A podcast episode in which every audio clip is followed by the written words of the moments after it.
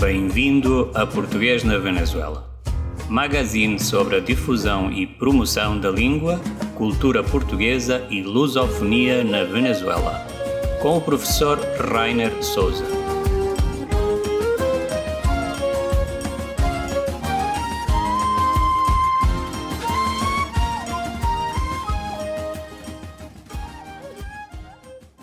Bom dia, boa tarde, boa noite, bem-vindos a este Português na Venezuela, novamente um podcast que tem como finalidade dar a conhecer todo o acontecer cultural, educativo e de promoção e divulgação da língua portuguesa na Venezuela e não só, também em outros países. Nós já cá tivemos pessoas de outras, um, de, nacionali de outras nacionalidades, portuguesa, venezuelana, uh, brasileira, em outros territórios, sobretudo aqui na América do Sul, mas também na Europa. O meu nome é Rainer Souza, atual coordenador de ensino português na Venezuela, como sempre disposto a falar sobre estes temas que tanto uh, me interessam e tenho certeza que, que possam interessar a muitas mais pessoas. Temos hoje algumas notícias, como sempre, da coordenação. É, uma das notícias é é, é, o facto de sete venezuelanos terem, é, vão receber é, bolsas de estudo do Instituto Camões para um curso intensivo de verão, língua portuguesa, curso de grande qualidade online, ou seja, à distância. É, pela primeira vez o Instituto Camões dá à Venezuela sete bolsas de estudo, é, sobretudo a jovens, a maioria de jovens de Aragua, eh, muitos deles estudantes do professor Henrique de Sá, com quem vamos ter o prazer de falar dentro de alguns, uh, de alguns minutos, depois de falarmos com o nosso convidado de hoje, que aproveito para vos apresentar, que é o Eduardo, Eduardo Tagliaferro. Mas já vamos falar de Eduardo Tagliaferro. Antes disso, falta-me anunciar a nova uma, uma, uma palestra que vamos ter no dia 29, organizada pela Embaixada de Portugal e a Coordenação de Ensino, que tem como objetivo celebrar os 450 anos da publicação de Os Lusíadas de Luís Vaz de Camões. Então nós vamos ter desde Portugal o Dr. Hélio Alves da Universidade de Lisboa, especialista no tema da obra camoniana, mas sobretudo uh, da publicação dos Lusíadas, esta joia literária, uh, ou, ou, ou, seja, da literatura portuguesa e universal. Dia 29, na próxima quarta-feira, nas redes, dias antes, estará a circular um flyer com informação sobre esta palestra que estará aberta a todos os interessados e depois, obviamente, será eh, será gravada e colocada para visualizações posteriores no canal da Coordenação de Ensino Português na Venezuela em YouTube. Eh, voltamos então ao convidado desta semana, Eduardo Tagliaferro, professor de língua portuguesa em Cágua. Eduardo, prazer ter-te aqui, obrigado pela tua disponibilidade a falar neste podcast que se chama Português na Venezuela. Olá, professor. Uh, obrigado por, por ter me convidado hoje. De nada, o prazer é nosso. Uh, Eduardo Tagliaferro é um jovem de 23 anos, uh, com estudos em educação, menção em inglês, pela Universidade Nacional Experimental Simão, Simão Rodrigues. Também está, está a cursar neste momento uma licenciatura na, Universidade Pedagógica Experimental Libertadora, um, em português e inglês, é, tem sido tradutor de meios audiovisuais, entre o inglês e o espanhol, e desempenha-se na unidade educativa António José de Sucre, em Cágua, como professor de língua portuguesa. E nós vamos falar deste papel do, do Eduardo como professor de língua portuguesa no António José de Sucre, que é, como, é uma escola em Cágua que adotou português no seu programa de estudos. Eduardo, depois desta desta breve introdução, gostaríamos de falar um pouco mais sobre ti. Gostaria que fosses tu que falasses onde nasceste, onde cresceste, onde tens, vivi, tens vivido, tens um apelido italiano, salvo erro, Tagliaferra italiano. Fala-nos um pouco de ti, das tuas raízes, das tuas origens. Bom, Uh, nasci na cidade de Maracai, no estado de Aragua, mas tenho vivido toda a minha vida em Cagua.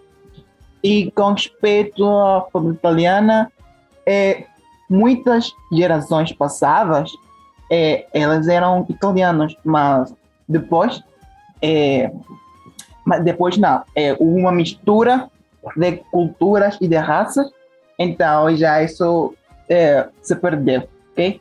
Mas agora eu sou 100% venezuelano. Uhum. É, nasceste em Marcai e cresceste em Cágua, Eduardo? É, é. Nasci no, no centro da Marcai. E onde estudaste, Eduardo? Bom, estudei aqui na Cágua, na Unidade Educativa Nacional Luiz Alejandro Alvarado.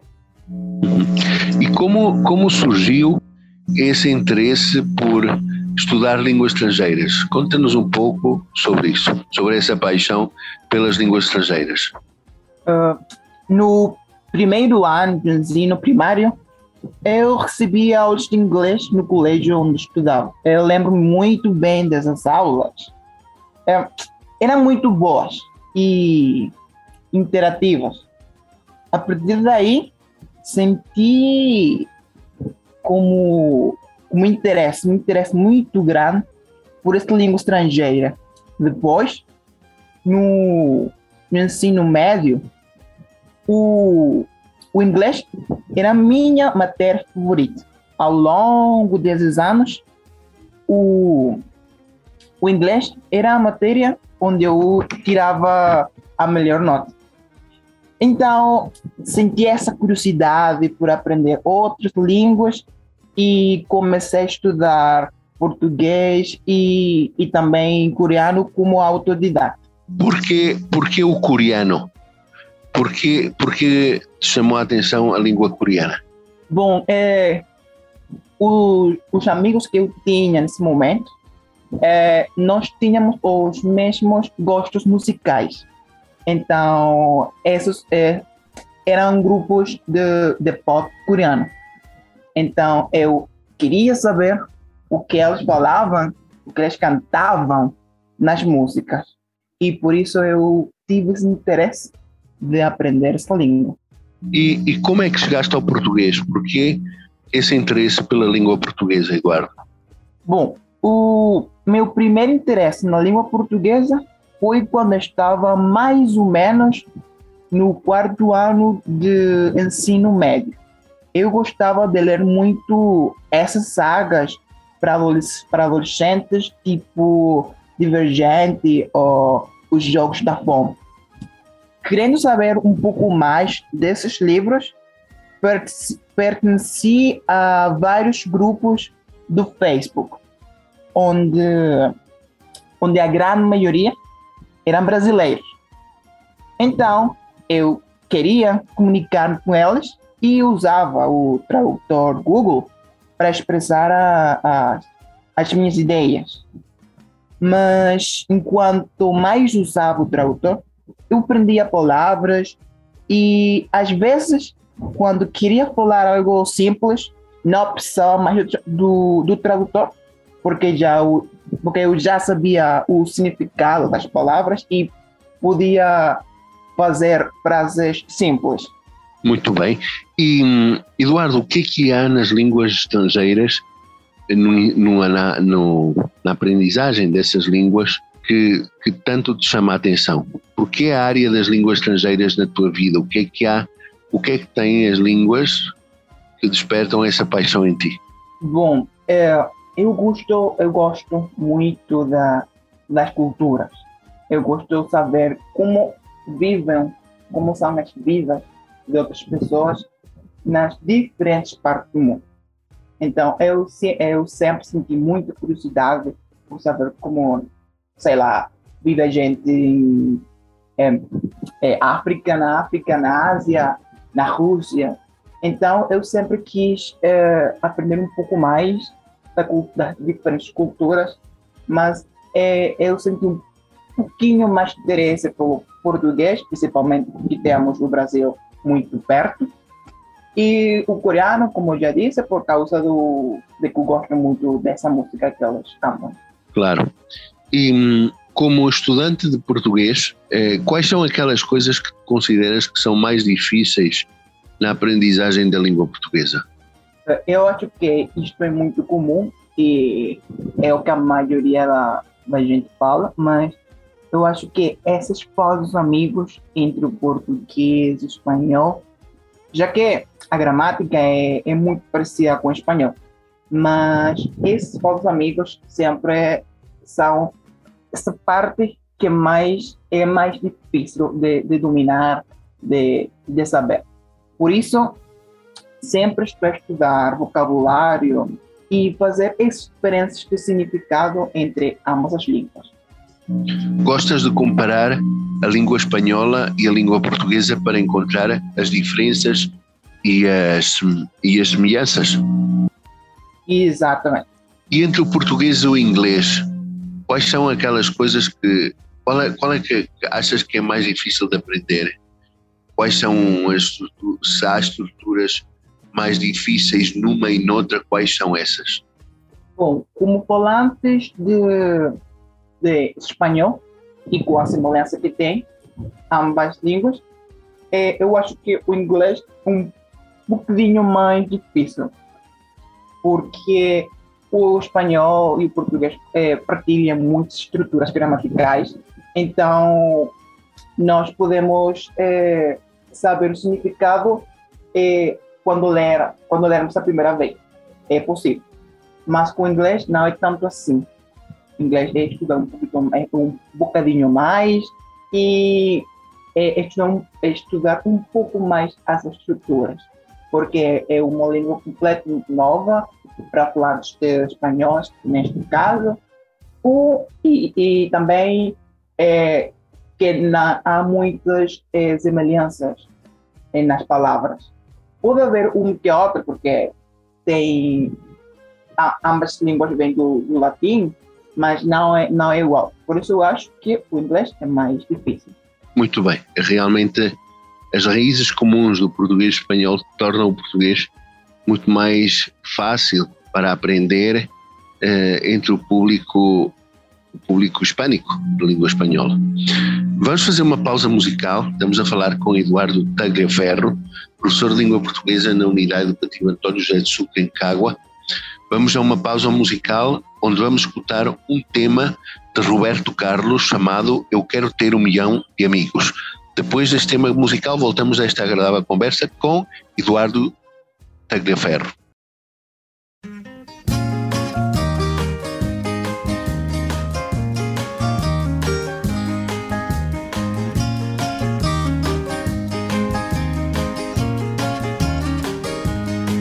Eu quero apenas olhar os campos, eu quero apenas cantar meu canto. Eu só não quero cantar sozinho, eu quero um coro de passarinhos. Quero levar o meu canto amigo a qualquer amigo que precisar. Eu quero ter um milhão de amigos e bem mais forte poder cantar. Eu quero ter um milhão de amigos bem mais forte poder cantar.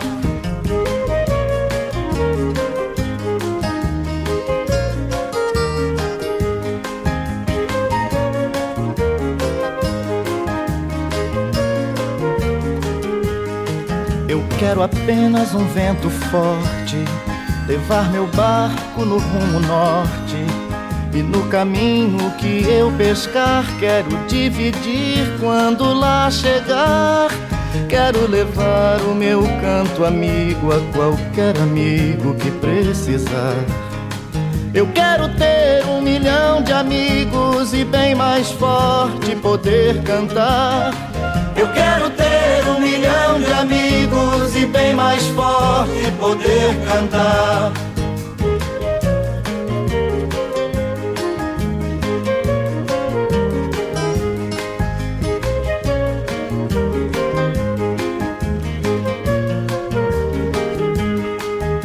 Quero crer na paz do futuro. Eu quero ter um quintal sem muro. Quero meu filho pisando firme, cantando alto, sorrindo livre. Quero levar o meu canto amigo a qualquer amigo que precisar. Eu quero ter um milhão de amigos e bem mais forte poder cantar. Eu quero ter um milhão de amigos e bem mais forte poder cantar.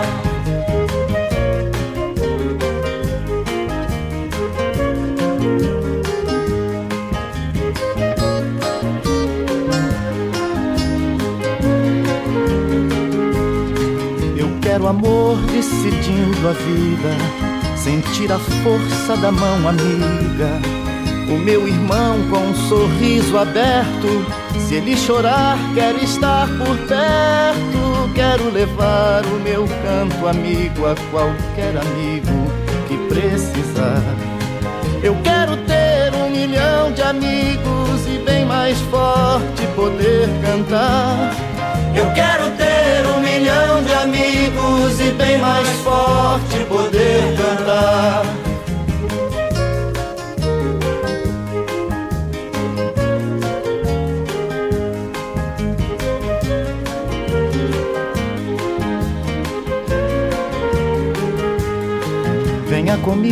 Olhar os campos, cante comigo também meu canto. Eu só não quero cantar sozinho, eu quero um coro de passarinhos. Quero levar o meu canto amigo a qualquer amigo que precisar. Eu quero ter um milhão de amigos e bem mais forte poder cantar. Eu quero ter um milhão de amigos e bem mais forte poder cantar. Eu quero ter um milhão de amigos e bem mais forte poder cantar. Eu quero ter um milhão de amigos e bem mais forte poder cantar. Eu quero ter um milhão de amigos e bem mais forte poder cantar.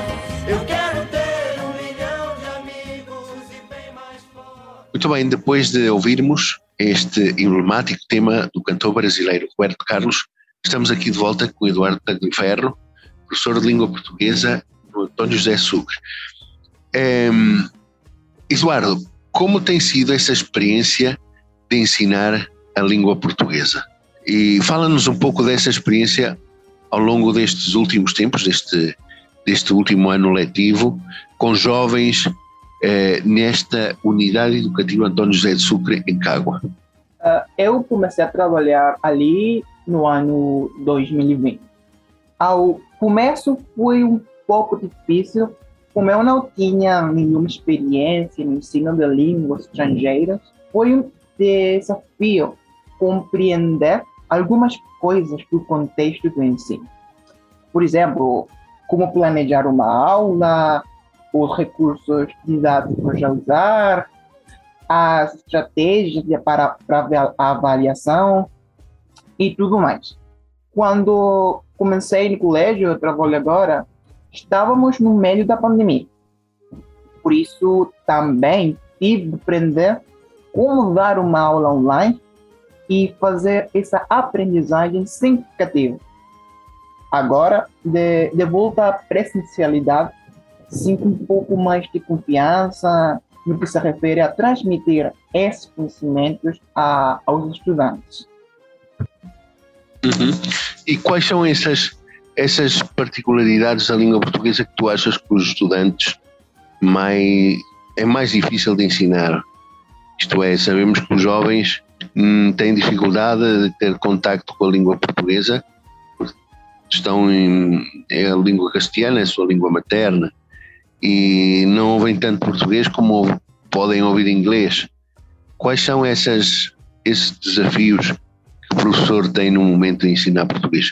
E já agora, qual é, qual é a idade mais ou menos dos teus alunos? Bom, elas têm entre 12 e 16, 17 anos. É, então, uma, eu acho que o mais difícil para elas, e tanto os amigos, uma pronúncia. Porque, é, não sei, na minha opinião, eu acho que o português brasileiro, a pronúncia, a pronúncia é um bocadinho mais fácil que o português europeu.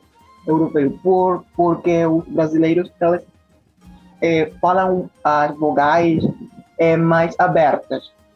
É, e no caso do português europeu é, é mais fechado. Então, essas diferenças de pronúncia, é, eles acham isso um bocadinho difícil. A, pronunciação talvez seja dos pontos mais difíceis de abordar como professores. Falamos, falamos de, e da tua experiência como professor, mas eu saltei uma, algo que é também muito importante. Tu és estudante da UPEL, de língua portuguesa. Como vês o desenvolvimento do ensino português na UPEL, onde está o, o nosso amigo e professor Henrique de Sá, que, que, tu bem sabes que é, que é o, o homem que está à frente do Centro de Língua Portuguesa em Maracai? Bom, eu sinceramente é, adoro, adorei e adorarei as aulas do professor Henrique. Nós aprendemos muitíssimo, muitíssimo. É, meus colegas de aula é, sempre é, gostamos de ter aulas com o professor Henrique, porque não sei a didática que ele tem, como ela explica, as explicações são muito, muito boas. E apesar de que foi muito, muito pouco tempo que estivemos é, na presencialidade, é, acho, que foi, ah, acho que foi uma, um ano e meio, quase dois anos, é, mas foi muito, muito proveitoso para todos, para todos meus, meus colegas de, de português. E com respeito à minha experiência em Cágua, é, de verdade tem que dizer que tem sido ótima. Eu cresci aqui e, e faz-me sentir muito orgulhoso fazer algo pela minha comunidade. É, também, graças à professora Silvia e, e também ao professor Henrique, a experiência aqui tem sido muito agradável. Sempre que tenho uma dúvida, eles ajudam-me, dão-me conselhos e, e façam-me sentir que estou a fazer um, um bom trabalho. Certamente que sim. Já para ir finalizando esta, esta entrevista, Eduardo, tens algum projeto para o futuro eh, no, no âmbito das línguas que tu já dominas que gostarias de compartilhar connosco? Bom, principalmente tenho dois, duas ideias que eu gostaria de, de realizar, que é, embora eu adore ensinar, gostaria de, de me especializar muito mais na tradução, mas neste caso a tradução espanhol, uh, espanhol-português e português-espanhol. Eu amo muito traduzir. Sinto que a tradução ajuda muitíssimo na hora de, de aprender vocabulário e, e novas expressões. Uh, além disso, eu gostaria também de, de viajar para um país lusófono, por Brasil ou Portugal, não, não, é, não, não, não eu gosto de, de, de, de ambas culturas, então eu gostaria de, de, fazer essa viagem por esses dois países. E uma última mensagem neste podcast para o público que nos possa estar a ouvir. É, eu quero agradecer enormemente aos Camões e à coordenação de de português na Venezuela por terem dado esta oportunidade a todos estes alunos venezuelanos para aprender português nos colégios do, do país. É, é uma experiência muito boa para eles e a grande maioria sabe apreciar este esforço e aproveitam ao máximo. Muito obrigado, Eduardo Tagliaferro, professor, estudante e professor de língua portuguesa em Cágua, da Escola António José de Sucre. Muito obrigado pelo teu tempo, Eduardo. Também és uma pessoa que tens responsabilidades como estudante e como professor e, e estamos muito agradecidos por esta, esta, esta janela do teu tempo que nos estás a abrir para, para que o público possa conhecer a ti e o, teu, o trabalho que estás a desenvolver ehm, neste momento em Cágua, juntamente com a professora Silvia Pascoal, com a professora Sheila Lopes e todas aquelas pessoas envolvidas no ensino do nosso idioma. Muito obrigado, um abraço e felicidades. Obrigado uma vez mais pelo convite e, e por tudo o que fazem pelo ensino da, do português na Venezuela. Obrigado. Vamos falar com Henrique de Sá, encarregado do Centro de Língua Portuguesa em Maracai. Ehm, no início deste podcast falamos sobre os sete galardoados com as, as bolsas do Instituto Camões para a aprendizagem de português num, em cursos de verão. Um, ehm, obrigado, Henrique, pela tua oportunidade, por esta oportunidade que nos dás de falar contigo. Gostaria que nos falasse um pouco sobre este, estas bolsas que, que estes alunos receberam aqui na Venezuela. Uh, sou eu que agradeço, muito obrigado pela oportunidade, por Rainer, uh, por participar mais uma vez neste, neste prestigiado podcast. É, no assunto referido das bolsas dos, dos cursos de, bolsas que entrega anualmente Camões, é, sim, efetivamente, seis dos nossos estudantes é, da UPEL de Maracai ganharam bolsa de estudos uh, para participar nos cursos de verão online inicialmente para eh, pronto, eh, desenvolver mais as capacidades de comunicação comunicativas eh, na língua portuguesa. Estes estudantes, eh, a Suinda Bastardo, Daniel Fernandes, Francisco Jaime, eh, o Agilbelis Mota, Micaela Fuentes, etc., elas são, e a Dariela Aguilar, claro, a maioria deles eh, optaram pelos níveis A2, B1, porque são estudantes que, na sua maioria, estão a iniciar o, a formação profissional. É importante lembrar que na UPEL Maracai estamos a formar professores e é uma, é uma é coisa que está a acontecer pela primeira vez na Venezuela, seja por sair o primeiro grupo de professores de português formados diretamente na Venezuela sendo a UPEL de Maracai uma, a única ou a primeira universidade pedagógica e experimental do país.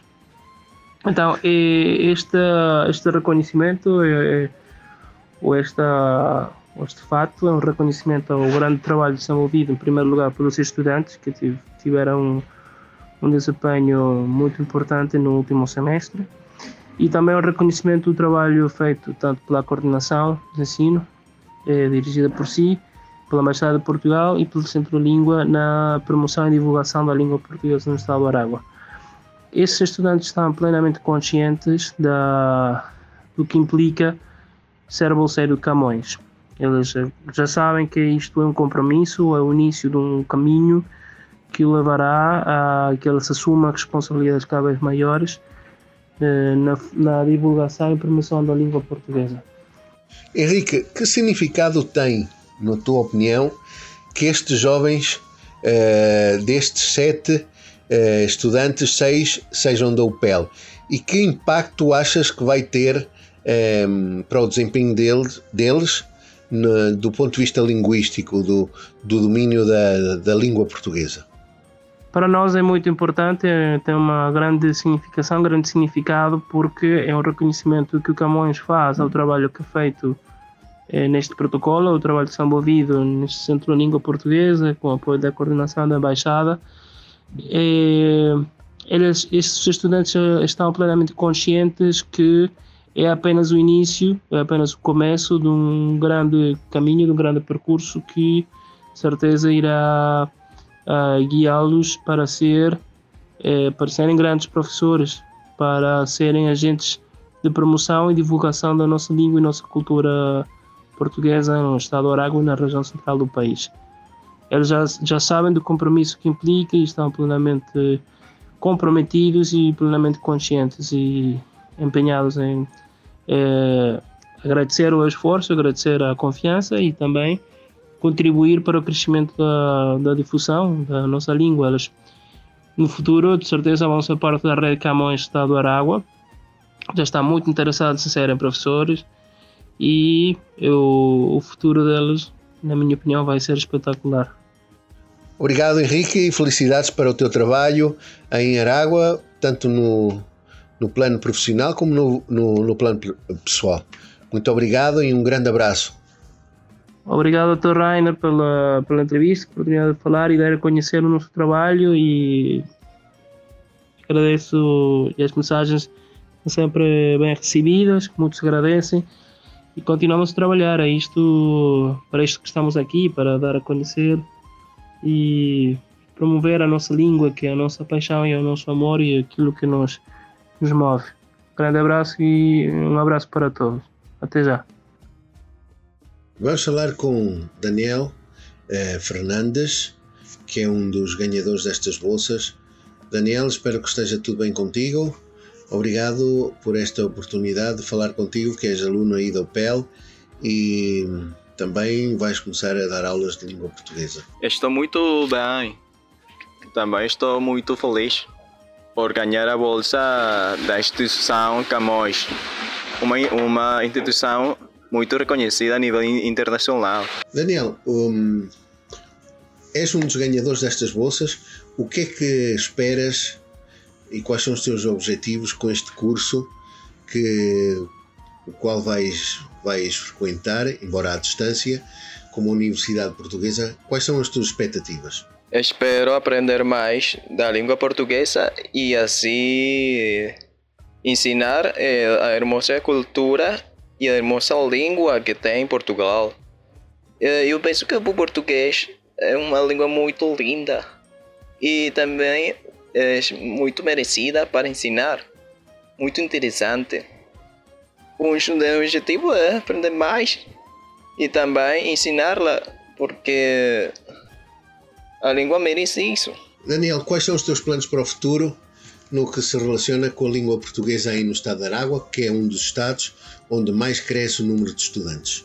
Os meus planos para o futuro são ser docente, difundir, propagar a língua portuguesa e aumentar um crescimento eh, nos outros estados da Venezuela com português e incluir a língua portuguesa dentro do currículo de outros colégios da Venezuela. Porque, de verdade, se damos a oportunidade de aprovar o meu projeto que tenho em planificação de difundir a língua portuguesa em em um colégio perto da minha casa. Seja bom. Obrigado, Daniel, pelo teu tempo e felicidades como estudante e na tua vida pessoal. Um abraço. Obrigado, Sr. Rainer Souza. Foi um prazer de falar com você.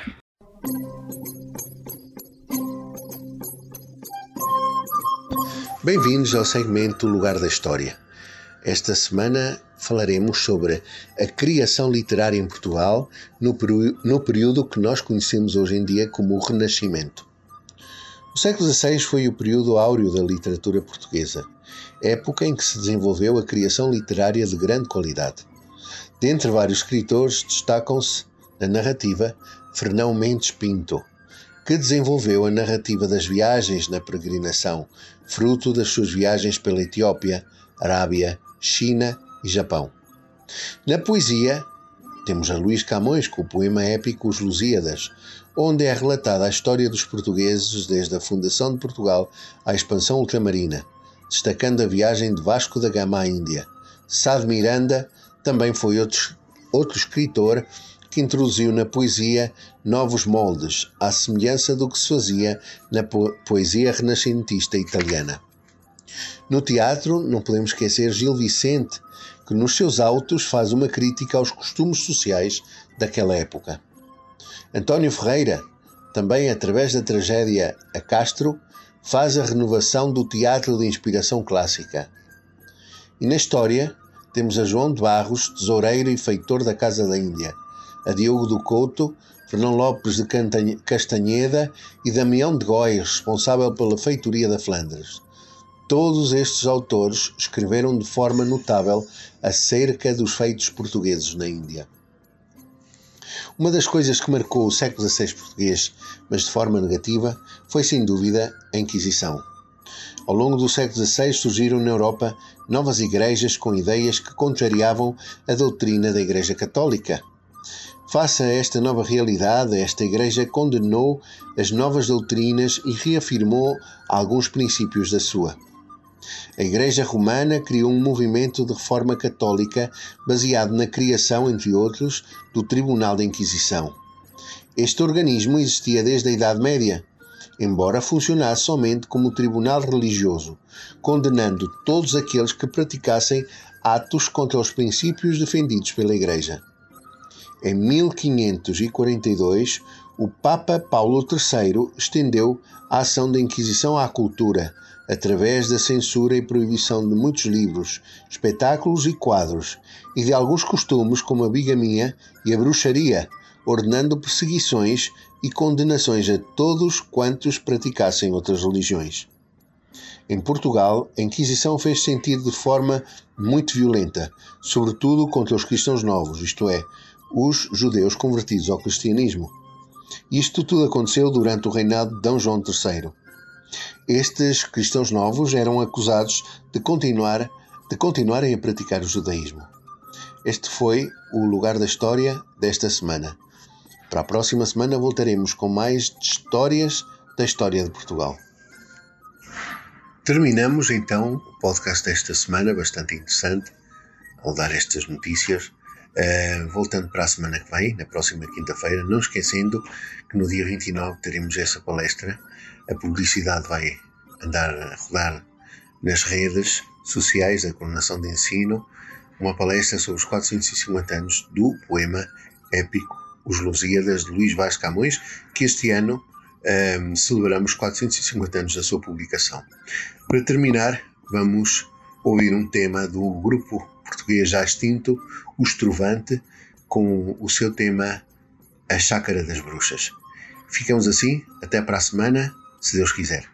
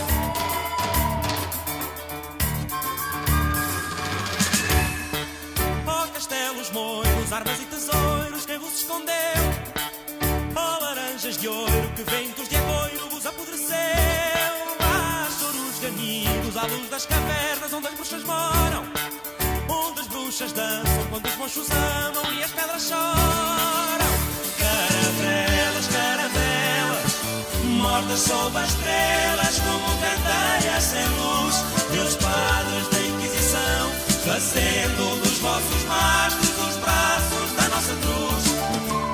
Caravelas, caravelas, caravelas, mortas sob as estrelas como candeias sem luz e os padres da Inquisição fazendo dos vossos mastros